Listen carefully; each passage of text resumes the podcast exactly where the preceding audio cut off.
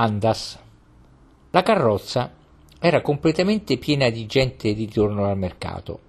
Su queste ferrovie le carrozze di terza classe non sono divise in scompartimenti, vengono lasciate aperte, così che uno vede tutti, come in una stanza. Le attraenti bisacce, le bertule, erano sistemate ovunque. Il grosso della gente si era immerso in un'animata conversazione.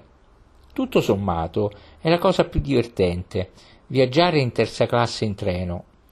C'è spazio, c'è aria ed è come trovarsi in un'allegra locanda. Tutti sono di buon umore. Dalla nostra parte c'era molto posto. Dall'altra parte del corridoio c'era una coppia di anziani che, come due bambini, tornavano a casa tutti contenti. Lui era grasso, grasso dalla testa ai piedi, con baffi bianchi e un leggero cipiglio affabile. Lei era una donna alta, magra, scura, con un abito marrone, dalla gonna ampia e un grembiule nero con un'enorme tasca.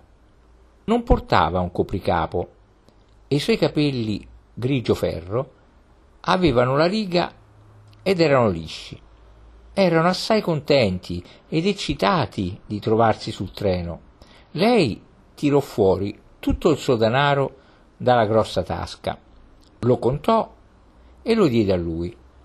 Tutte le banconote da dieci lire e da cinque, da due e da una, scrutando gli sporchi pezzetti di banconote da una lira col rovescio rosa per vedere se erano buone. Poi gli diede le monetine. Lui le ripose nella tasca dei pantaloni, alzandosi per spingerle giù lungo la sua grassa gamba. E allora, e allora ci si accorgeva con stupore che la camicia era tutta fuori, di dietro, come una specie di grembiale indossato al contrario. Perché? Un mistero. Era uno di quegli uomini grassi, bonaccioni, sbadati, con un leggero cipiglio autoritario, che di solito hanno mogli alte, magre, il volto duro, obbedienti. Erano molto contenti. Meravigliato, lui ci guardò prendere il tè bollente dal termos. Credo che anche lui avesse sospettato che potesse essere una bomba. Aveva occhi blu e bianche sopracciglia dritte. «Bello caldo», disse, vedendo il vapore del tè, e l'esclamazione inevitabile: «Vi fa bene?» «Sì», rispose la peregrina, «molto bene». E quei due annuirono soddisfatti. Stavano andando a casa. Il treno correva sopra la pianura, dall'aspetto malarico, vicino al mare, superando palme male in arnese ed edifici simili a moschee. A un passaggio a livello la casellante sfrecciò fuori, energicamente, con la sua bandiera rossa, e vagabondammo nel primo paesino. Era fatto di case in mattoni cotti al sole, spessi muri di recinzione in addobbi, attorno ai giardini, sormontati da colmi di tegole per ripararli dalla pioggia. Nelle zone recintate c'erano scuri aranci, ma i paesi del colore dell'argilla, di argilla essiccata, sembravano stranieri. Sembrano la cosa più vicina alla nuda terra, tane di volpe o colonie di coyote. Guardando indietro si vede Cagliari, a picco sulla sua roccia, piuttosto bella con la sottile estremità della lama di mare che le gira intorno. È piuttosto difficile credere al mare vero su questa specie di pianura di pallida creta, ma ben presto cominciamo a salire sulle colline e presto le colture cominciano ad essere intermittenti. È straordinario come queste colline ricoperte d'erica, simili alla brughiera, scendano fino al mare. Straordinario come siano ricoperti di macchia e disabitati i grandi spazi della Sardegna. È selvaggia, con l'erica, il corbezzolo e una specie di mirto alto fino al petto. A volte si vedono pochi capi di bestiame e poi di nuovo ecco i campicelli grigiastri, arabili, dove viene coltivato il grano. È come la Cornovaglia, come la regione ai confini della terra. Qua e là, in lontananza, ci sono contadini che lavorano nel desolato paesaggio. A volte c'è un solo uomo lontano, che risalita, risalta vivido nel suo costume bianco e nero, piccolo e remoto, come una gazza solitaria, curiosamente nitido. Tutta la strana magia della Sardegna sta in questa vita e in questa vista.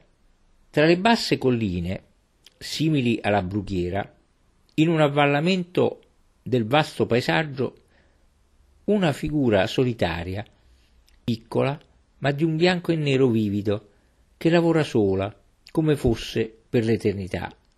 Ci sono campicelli e avvallamenti di grigia terra arabile, buona per il grano.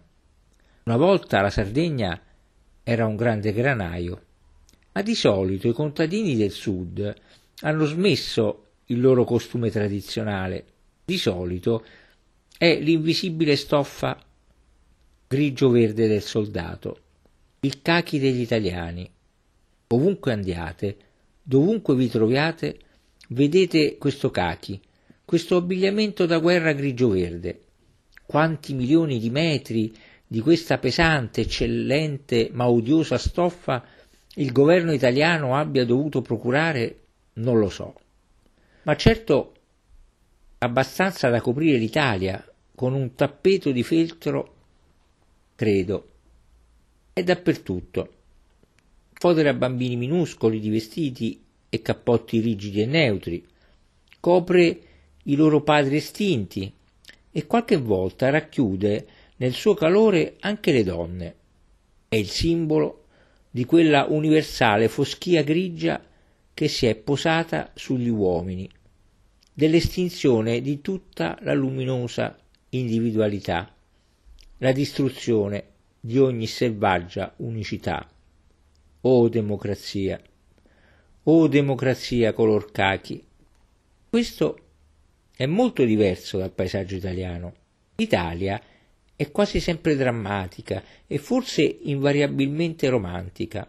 C'è il dramma nelle pianure della Lombardia e il romanzesco nella laguna di Venezia. È una vera e propria eccitazione scenica in quasi tutte le zone collinose della penisola. Forse è la naturale floridezza delle formazioni calcaree.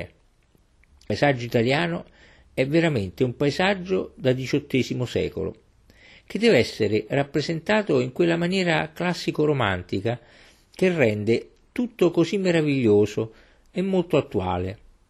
Acquedotti e rovine su montagne come pan di zucchero e burroni scoscesi e cascate alla Wilhelm Meister, tutto un sali e scendi.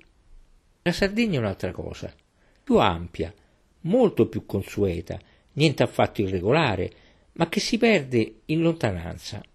Catene di colline simili alla brughiera, irrilevanti, che corrono via, forse verso un gruppetto di cime drammatiche a sud-ovest. Questo dà una sensazione di spazio che tanto manca in Italia. Incantevole spazio intorno a un individuo e distanze da viaggiare, nulla di finito, niente di, di definito. È come la libertà stessa dopo la prigioniera la prigionia tra le vette della Sicilia. Spazio, datemi spazio, datemi spazio per il mio spirito e tenetevi tutti i picchi vacillanti da romanzo. Così andiamo avanti, attraverso l'oro del pomeriggio, attraverso un ampio paesaggio di colline quasi celtico, il nostro trenino che serpeggia e sbuffa via agilmente, solo che l'erica e la macchia, alte fino al petto, alte come un uomo, sono troppo grandi e brigantesche per una terra celtica. A volte appaiono le corna di neri bovini dall'aspetto selvatico. Dopo una lunga tirata arriviamo in una stazione dopo un tratto solitario. Ogni volta sembra che non ci sia nulla dall'altra parte, più nessuna dimora, e ogni volta arriviamo in una stazione. La maggior parte della gente è scesa dal treno e, come uomini che viaggiano in calesse e scendono a ogni locanda, così i passeggeri solitamente scendono ad ogni stazione per prendere una boccata d'aria. Il nostro vecchio grasso amico si alza e tranquillamente si ficca la camicia nei pantaloni, i quali pantaloni fanno tenere il fiato sospeso per tutto il tempo, perché sembra che stiano per cascare da un momento all'altro, e esce ineppicandosi, seguito da quel lungo stelo marrone di moglie. Così il treno se ne sta fermo comodamente per cinque o dieci minuti alla maniera dei treni. Finalmente sentiamo fischi e trombette e vediamo il nostro vecchio grasso amico che corre e si aggrappa come un grasso granchio all'estremità del treno mentre questo parte. Nello stesso istante uno strillo altissimo che viene da fuori e un mucchio di urla. Tutti noi balziamo in piedi. Laggiù sui binari c'è quel lungo stelo marrone di moglie.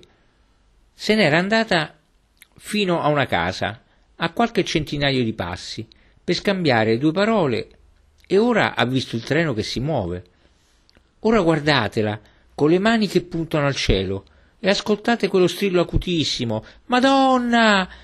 In mezzo a tutto quel baccano, ma lei si tira su le sottane e con le sue gambe magroline infilate in calze grigie comincia una corsa pazza dietro il treno. Invano, inesorabilmente il treno continua la sua corsa. Saltellando lei raggiunge un'estremità della banchina, mentre noi già lasciamo l'altra estremità. Allora si rende conto che il treno non si fermerà per lei. E allora, oh orrore, le sue lunghe braccia lanciate in una supplica appassionata verso il treno che si allontana, poi sollevate in alto verso Dio, poi tirate giù in una profonda disperazione sulla testa.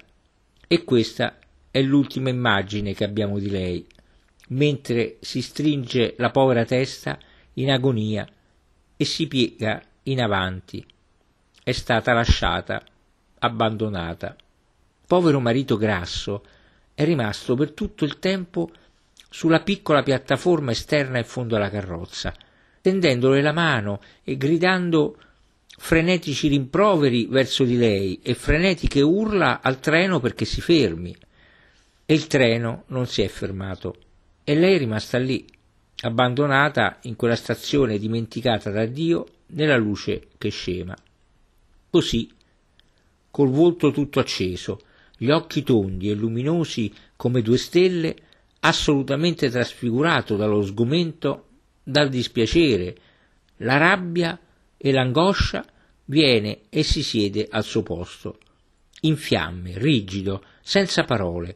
Il suo volto è quasi bello nella vampata delle sue emozioni contrastanti. Per un po' sta lì, come incosciente, in mezzo ai suoi sentimenti. Poi la rabbia e il risentimento sbucano fuori dal suo sgomento. Si volta come un fulmine verso il controllore na- nasuto, insidioso, simile a un, fenici- a un fenicio. Perché non poteva e non potevano fermare il treno per lei? E immediatamente, come se qualcuno gli avesse dato fuoco, Il capotreno si infiamma. Eh?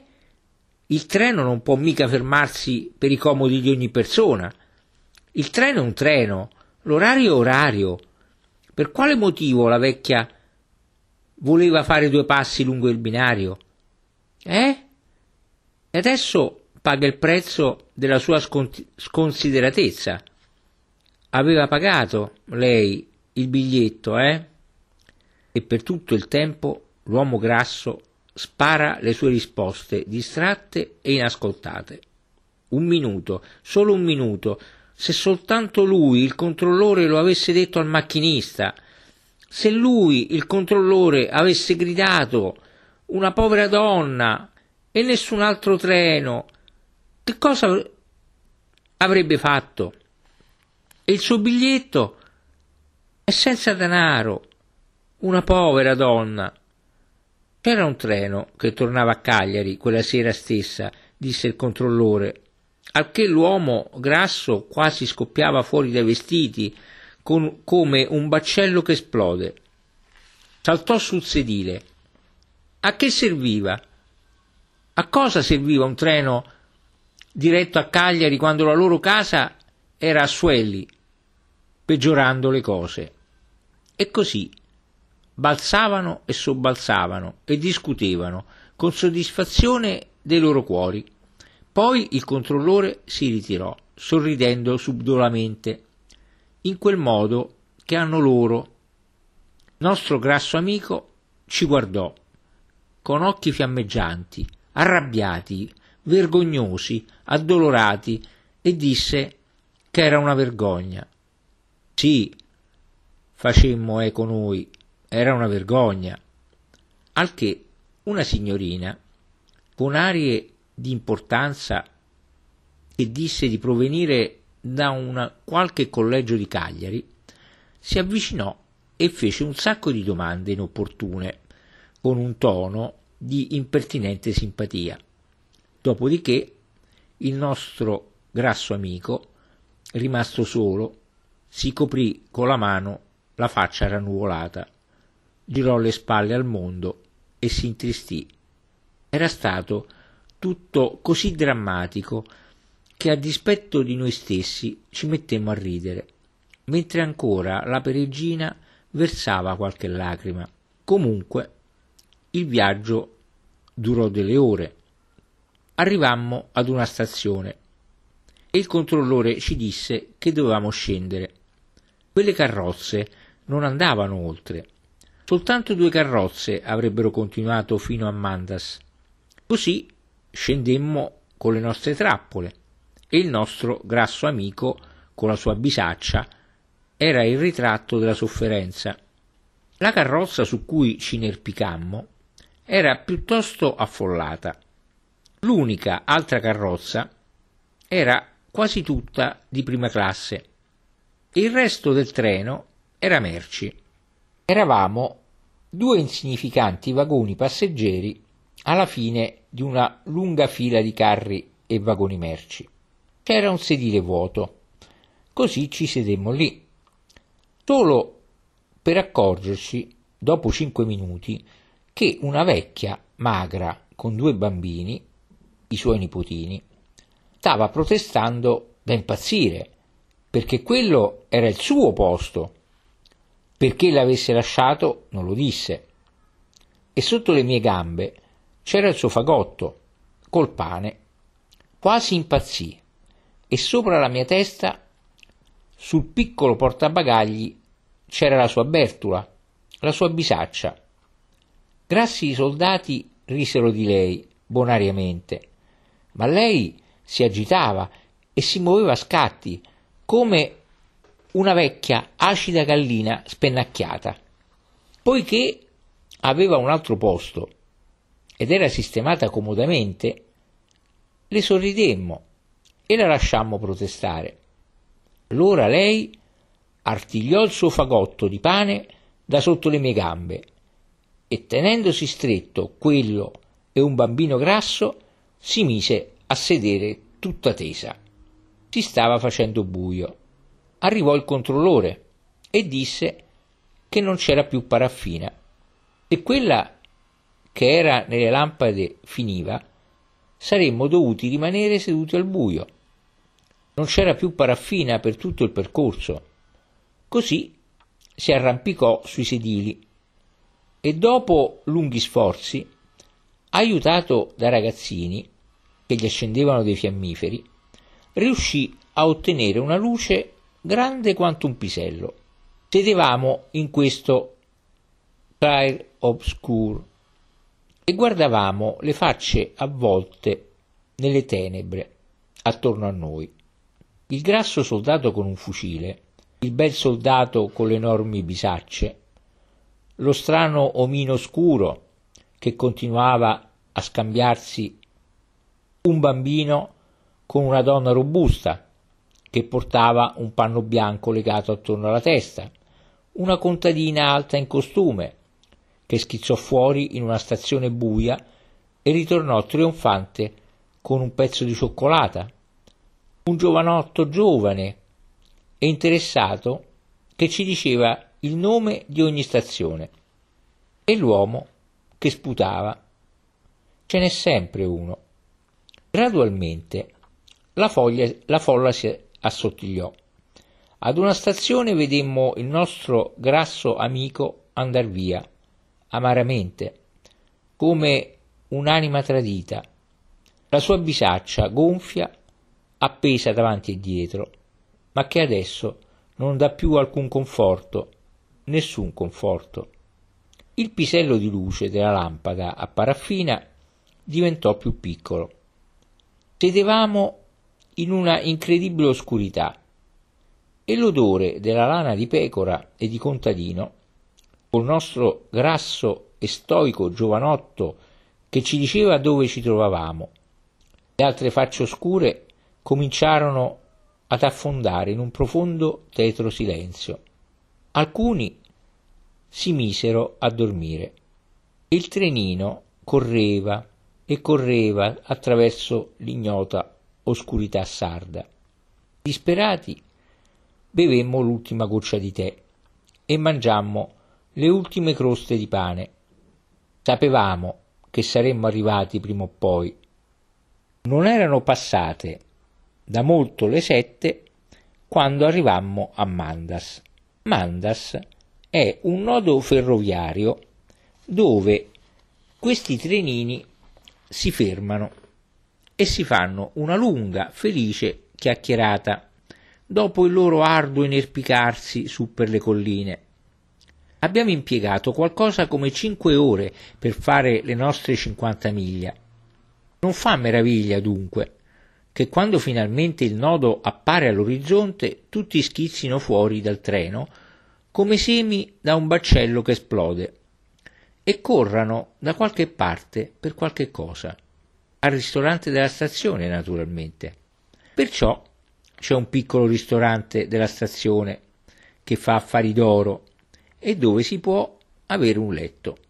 Una tranquilla donna affabile, dietro al piccolo bar, una donna marrone, con capelli marroni, con la riga in mezzo, e occhi marroni, e una carnagione marrone, abbronzata, e uno stretto corpino marrone vellutato. Ci condusse su per una stretta scala a chiocciola in pietra, come in una fortezza, facendoci luce con una candela, e ci scortò nella camera da letto. Aveva un odore orribile, aspro, come hanno le camere da letto tenute chiuse. Spalancammo la finestra. C'erano grandi stelle gelide che scoppiettavano ferocemente nel cielo. La stanza conteneva un letto enorme, abbastanza grande per otto persone, pulito, e il tavolo su cui stava la candela aveva addirittura una tovaglia. Ma immaginatevi che tovaglia! Credo che in origine fosse bianca, ma ora era una tale ragnatela di buchi mangiati dal tempo, di macchie d'inchiostro di un nero funereo e di misere macchie sbiadite di vino, che sembrava la fascia di una mummia del duemila avanti Cristo. Mi chiedo se sarebbe stato possibile sollevarla da quel tavolo, o se ci si era mummificata sopra.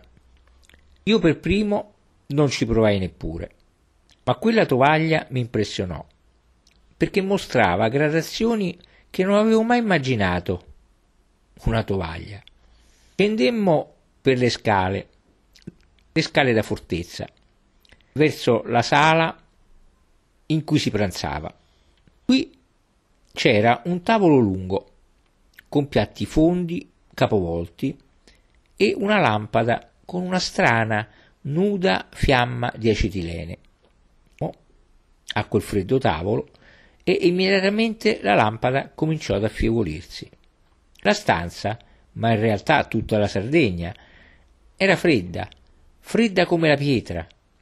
Fuori la terra gelava, dentro non c'era neanche l'ombra di un po' di calore. Pavimenti di pietra da prigione sotterranea, muri di pietra da prigione sotterranea, e un'atmosfera morta, cadaverica, troppo pesante e gelida per potersi muovere.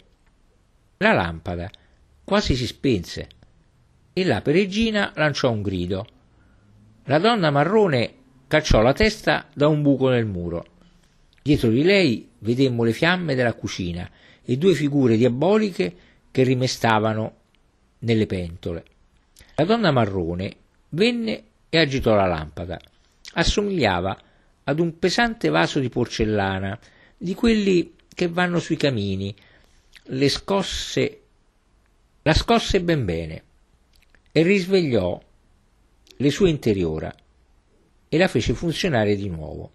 Poi apparve una zuppiera di minestra di cavolo fumante, in cui c'erano dei pezzetti di maccheroni, e chiese se volevamo del vino.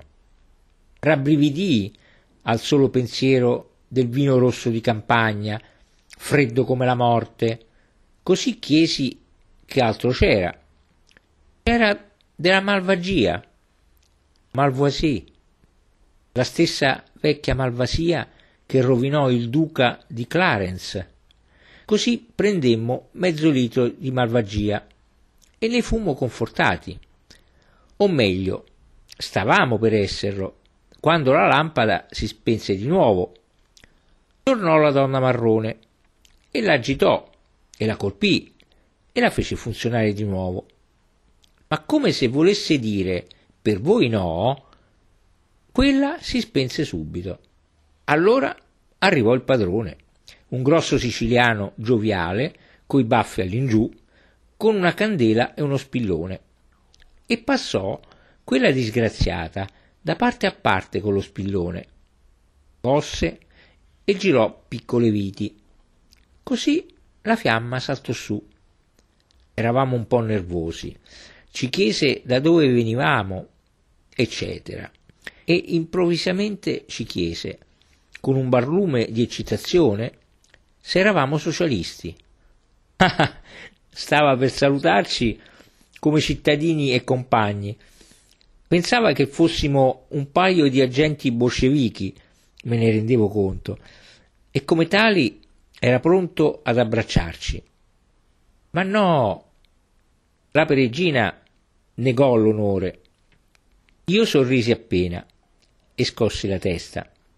È un peccato derubare la gente delle sue eccitanti illusioni. Ah, c'è troppo socialismo ovunque, esclamò la peregrina. Ma forse, forse... disse il cauto siciliano. Lei si accorse da che parte tirava il vento e aggiunse: si vuole un pochettino di socialismo, un pochettino di socialismo nel mondo, un pochino, ma non molto, non molto. Oggi ce n'è troppo. Il nostro oste, ammiccando a questo discorsetto, che trattava il sacro credo come se fosse un pizzico di sale nel brodo, e credendo che la peregrina gli stesse gettando polvere negli occhi, completamente affascinato da noi, considerandoci due tipi astuti, si ritirò. Non aveva fatto in tempo ad andar via che la fiamma della lampada si sollevò in tutta la sua lunghezza e incominciò a fischiare. La peregrina si tirò indietro. Come se ciò non bastasse, un'altra fiamma cominciò improvvisamente a saettare intorno alla base del bruciatore, come un leone che batte la coda. Innervositi ci facemmo da parte. La peregrina gridò di nuovo. L'oste rientrò con un lieve sorriso, uno spillone e un'aria di benevolenza, e domò il, il bruto. Cos'altro c'era da mangiare? Per me c'era un pezzo di maiale fritto e uova sode per la peregrina. Mentre ci accingevamo a mangiare, entrò il resto del divertimento serale. Tre ferrovieri della stazione, due in berretto scarlatto con visiera, uno col berretto nero e la visiera d'oro. Si sedettero rumorosamente, coi loro cappelli in testa, come se ci fosse una specie di invisibile schermo tra noi e loro. Erano giovani. Berretto nero aveva un, un aspetto smilzo e sardonico. Uno dei berretti rossi era piccolo, rubicondo, molto giovane, coi baffetti. Lo chiamammo il maialino, il gaio maialino nero, tanto era grassoccio e ben pasciuto e vivace. Il terzo era piuttosto tronfio, pallido e con gli occhiali. Sembravano guardarci con indifferenza e farci capire che no, non si sarebbero tolti i berretti, anche se questo era un tavolo da pranzo e c'era una signora straniera. E facevano rozzi giochi di parole tra di loro, sempre come se noi fossimo dall'altra parte dello schermo invisibile. Deciso tuttavia a rimuovere questo schermo invisibile, dissi «Buonasera» e che faceva freddo. Mormorarono un «Buonasera» e sì, era fresco. Un italiano non dice mai che fa freddo, non è mai più di fresco. Ma presero questa allusione al freddo come un'allusione ai loro berretti e diventarono silenziosi finché arrivò la donna con la zuppiera. Allora le chiesero a gran voce, il maialino in particolare, che cosa ci fosse da mangiare. Lei glielo disse: bistecche di maiale, al che fecero le smorfie, oppure bocconi di maiale bollito. Sospirarono, si fecero tetri, si rincuorarono e dissero: le bistecche allora? E si gettarono sulla minestra. E mai ho sentito un trio più gioioso di risucchiatori di minestra salire tra il vapore della minestra. La risucchiavano dai cucchiai con lunghi sorsi pieni di gusto. Il maialino era il soprano, faceva trillare la minestra in bocca con una rapida vibrazione aspirante, interrotta da pezzetti di cavolo, che faceva tremolare di nuovo la lampada. Berretto nero era il baritono, con belle sorsate trillate dal cucchiaio, e quello con gli occhiali era il basso, con improvvisi profondi sorsi. Tutto era diretto dal lungo trillare del maialino. Poi, improvvisamente, per variare il motivo, quello drizzò il cucchiaio in una mano, masticò un enorme boccone di pane e lo inghiottì con uno schiocco della lingua contro il palato. Da bambini questo lo chiamavamo il battimani. «Mamma, sta facendo il battimani!» strillavo con rabbia contro mia sorella. La parola tedesca è schmatzen. Così il maialino schioccò come un paio di cimbali, mentre il baritono e il basso continuarono a rullare. Poi si associò il rapido, vivace soprano.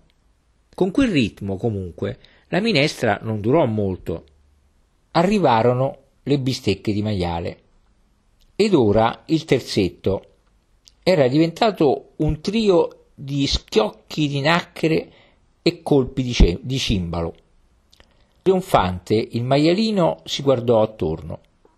Lui schioccava meglio di tutti.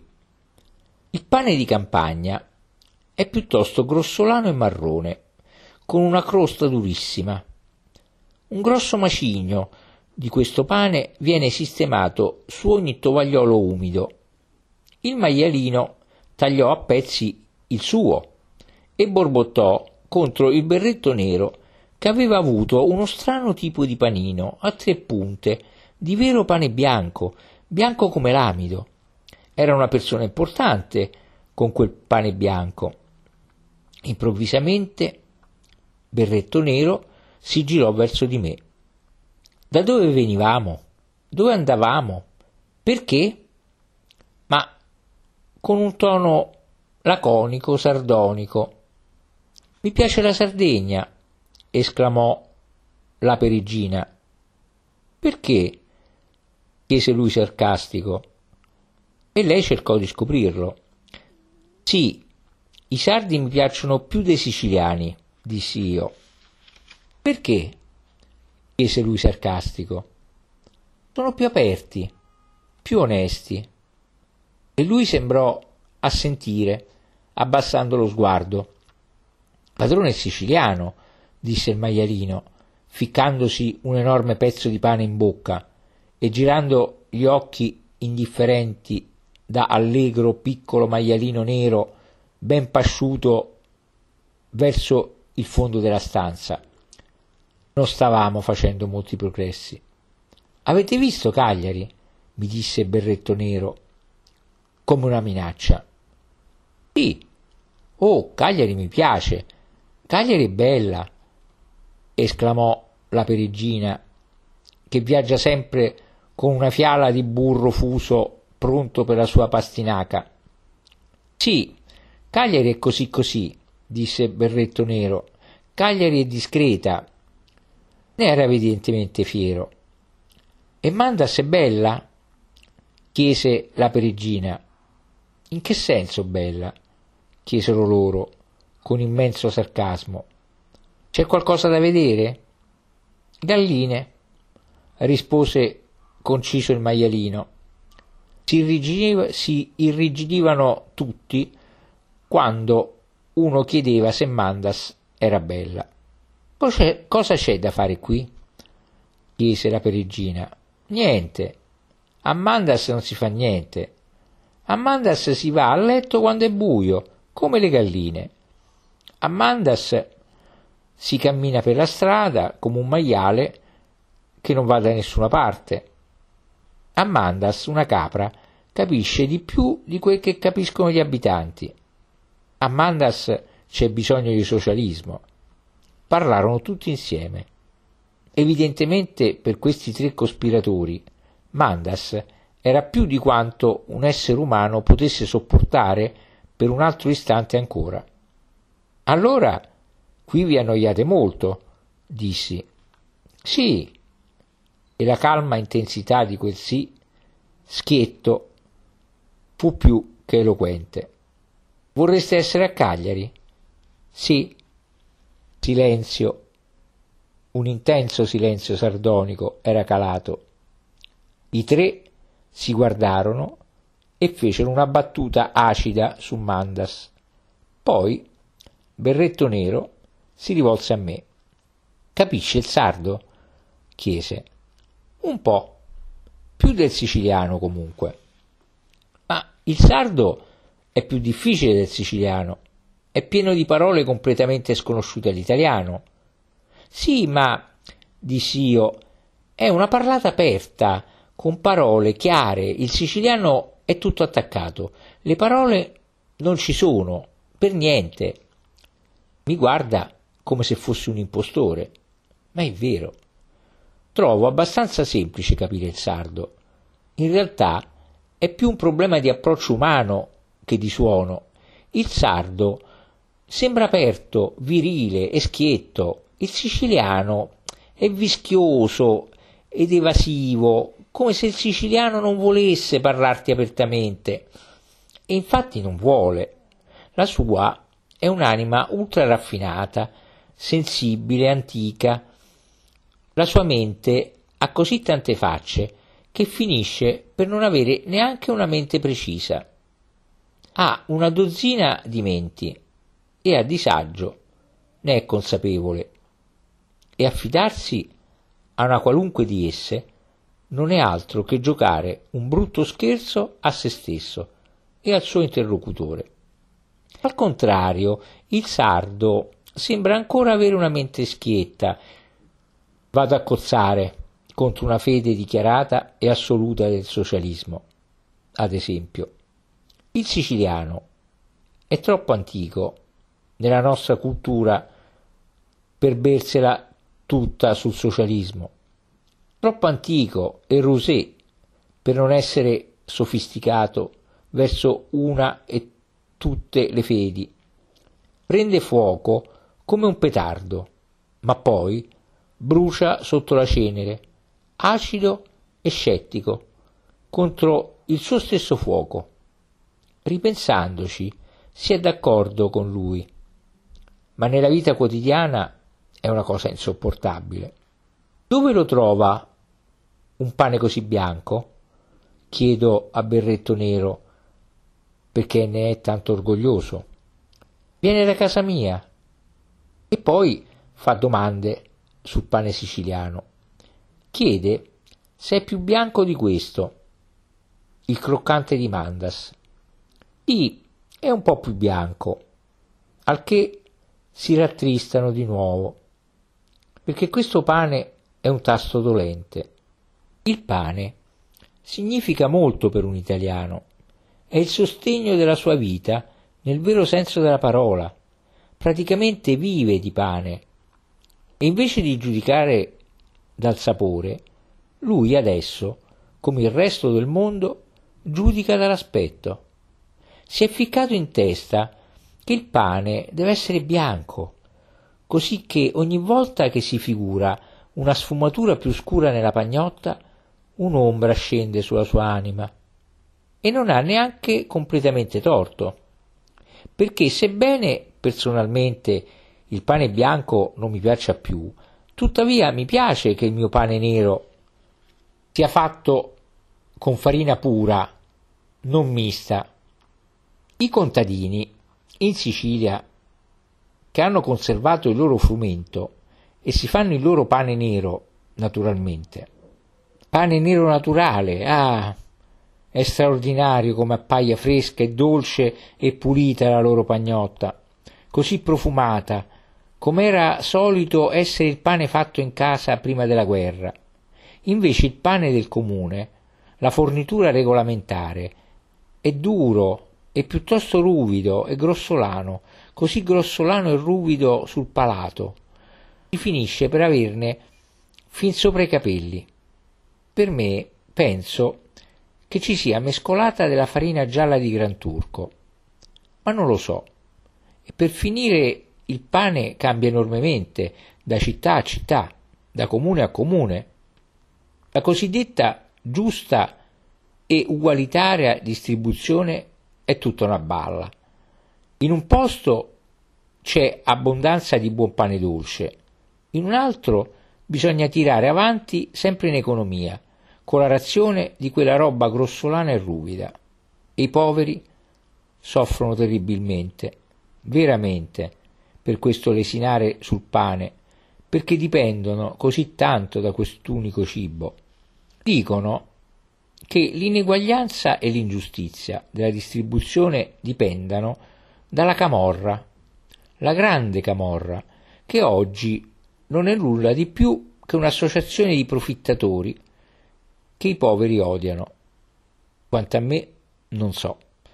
So soltanto che una città, Venezia, per esempio, sembra avere un rifornimento illimitato di pane puro, di zucchero, di tabacco, di sale, mentre Firenze è in continua irritazione per la restrizione di queste forniture, che sono tutti monopoli governativi e di conseguenza distribuite in piccole quantità. Demmo la buonanotte ai nostri tre amici della ferrovia e andammo a letto. Eravamo in camera da un minuto o due, quando la donna marrone bussò. E pensate, Berretto Nero ci aveva mandato su una delle sue pagnottine bianche. Ne fummo veramente commossi. Queste delicate piccole generosità sono quasi scomparse dal mondo. Era del pane piccolo, bizzarro, a tre punte, avente forma fallica, e duro quasi come una galletta, fatto con farina d'amido, non precisamente pane. La notte era fredda, le coperte piatte e pesanti, ma si dormì abbastanza bene fino all'alba. Alle sette il mattino era chiaro, freddo, il sole non era ancora sorto. In piedi, accanto alla finestra della camera da letto, guardando fuori, non riuscivo a credere ai miei occhi. Era così simile all'Inghilterra, alla Cornovaglia, nelle sue parti più brulle, o agli altipiani del Derbyshire.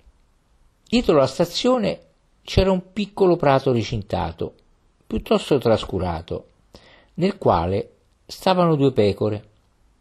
C'erano diversi fabbricati dall'aspetto abbandonato, proprio come in Cornovaglia, e poi l'ampia abbandonata strada di campagna che si allontanava tra margini d'erba e bassi muretti a secco verso una fattoria di pietra grigia con un ciuffo d'alberi e un nudo paesino di pietra in lontananza.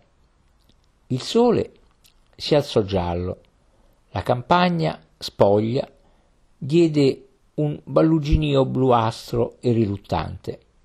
I bassi verdi fianchi delle colline erano divisi in campi, con bassi muretti a secco e fossi. Qua e là un fienile di pietra si ergeva solitario, o con accanto pochi spogli alberi esposti al vento. Due cavalli col pelo bianco, ispido, pascolavano sull'erba alta. Un bambino veniva lungo la nuda, ampia strada, fiancheggiata d'erba, con un paio di recipienti per il latte, comparendo dal nulla. Ed era così simile alla Cornovaglia, o a una parte d'Irlanda, che l'antica nostalgia per le regioni celtiche cominciò a sorgere in me. Ah, quei vecchi muretti a secco che dividono i campi, pallidi e bianchi come granito. Ah, la scura, cupa erba, il cielo nudo, i cavalli abbandonati nel mattino invernale. È strano paesaggio celtico, molto più commovente, più sconvolgente dello splendido fascino dell'Italia e della Grecia.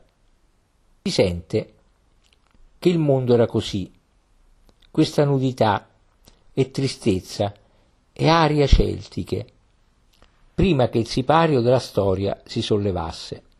Ma forse non è celtico per niente, iberico. Nulla è più insoddisfacente della nostra concezione di ciò che è celtico e ciò che non è celtico. Credo che non ci siano mai stati celti, non come razza. Quanto agli iberici, è meraviglioso uscire su una strada ghiacciata, vedere l'erba in ombra, bluastra per la brina, vedere l'erba nei gialli raggi di un'alba autunnale sciogliersi e sfavillare dal freddo. È meravigliosa l'aria fredda, bluastra, e le cose che si ergono nella fredda lontananza. Dopo due inverni meridionali, con le rose che fioriscono tutto l'anno, questa desolazione e questo tocco di brina nel mattino squillante vanno dritti alla mia anima, come un'intossicazione. Sono così felice su questa nuda strada solitaria che non so cosa fare di me stesso. Cammino dentro i bassi fossi erbosi, sotto gli sconnessi muri di pietra. Cammino sulla piccola cresta erbosa, la piccola sponda su cui è costruito il muro. Attraverso la strada, tra sterco di vacca congelato. Ed è tutto così familiare ai miei piedi, proprio ai miei piedi, nel contatto, che sono eccitato come se avessi fatto una scoperta. E mi rendo conto che odio il calcare. Odio vivere sul calcare, o sul marmo, o o su una qualunque delle rocce calcaree. Le odio. Sono rocce morte, non hanno vita né fremiti per i piedi. Persino l'arenaria è meglio. Ma il granito, il granito è il mio prediletto. È così vivo sotto i piedi, ha una sua propria scintilla profonda. Mi piacciono le sue rotondità. Invece detesto l'aridità frastagliata del calcare che brucia al sole e avvizzisce. Dopo essere arrivato fino a un pozzo profondo, in un tratto erboso di un ampio slargo della strada, torno indietro, attraverso il soleggiato nudo altopiano, verso la stazione rosa e i fabbricati ad essa connessi. Una motrice sta emettendo le sue bianche nuvole di vapore nella luce nuova. Lontano, sulla sinistra, c'è anche una fila di casette, come una fila di abitazioni per ferrovieri. Uno spettacolo strano e familiare. I dintorni della stazione sono in disordine e alquanto cadenti. Penso al nostro oste siciliano. La donna marrone ci dà caffè e latte di capra, molto forte e nutriente, e pane. Dopodiché la peregrina e io ci incamminiamo ancora una volta lungo la strada che porta al paesino.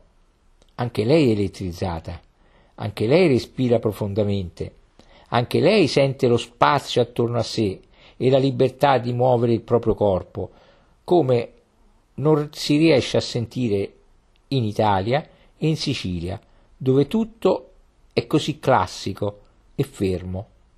Il paesino in sé non è altro che una lunga strada tortuosa, buia, in ombra, di case e negozi e un fabbro. Potrebbe quasi essere la Cornovaglia, ma non proprio. Qualcosa, non so, che suggerisce il crudo bagliore cocente dell'estate. E poi, naturalmente, non c'è niente del senso di accoglienza che rose rampicanti e lillae, botteghe e pagliai darebbero a una scena inglese. Questa è più dura, spoglia, nuda, più desolata. Un vecchio, nel suo costume bianco e nero, viene fuori da una stamberga. Il macellaio trasporta un enorme pezzo di carne. Le donne ci osservano, ma più furtive e reticenti degli sguardi clamorosi dell'Italia. Così andiamo avanti, lungo l'acciottolato irregolare, per tutta la lunghezza del paese. E emergendo dall'altra parte, dopo l'ultima casetta, ci ritroviamo di nuovo di fronte all'aperta campagna, sul gentile declivio dell'ondulata collina. Il paesaggio continua uguale. Basse colline ondulate dell'altopiano, indistinte nel giallo sole di un mattino di gennaio, recinti di pietra, campi, grigia terra arabile, un uomo che ara lentamente, lentamente, con un cavallino e una scura mucca rossastra, la strada che striscia deserta in lontananza. E poi l'unica nota violentemente sconosciuta, il cimitero recintato che giace lì fuori, sul dolce fianco della collina, chiuso tutto attorno da muri alti, molto compatto, e sul lato interno del muro di recinzione le lastre di marmo, simili ai cassetti chiusi dei sepolcri, che brillano bianchi. Il muro è come un cassettone o una colombaia per tenere i morti. Tuffi di scuri cipressi piumati si alzano tra le piatte tombe del recinto.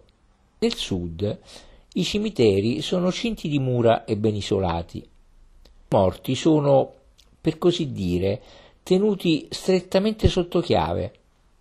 Non ci sono tombe parpagliate sul volto della campagna, sono rinchiusi in stretti ovili, con i cipressi che si ingrassano sulle ossa. Questa è l'unica nota totalmente estranea in tutto il paesaggio. Ma c'è un'estraneità che pervade tutto, quella strana sensazione come se le profondità fossero sterili, una sensazione che ti prende quando sei a sud o a est, colpite dal sole, colpite dal sole e il cuore roso dall'aridità. Mi piace, mi piace, esclama la, esclama la peregrina. Ma potresti vivere qui? Vorrebbe rispondere sì, ma non osa. Vaghiamo sulla via del ritorno. La peregrina vuole comprare una di quelle bisacce da sella. Chiedo per farne cosa?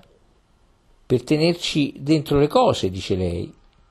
Ahimè, ma sbirciando dentro i negozi ne vediamo una, entriamo e la esaminiamo.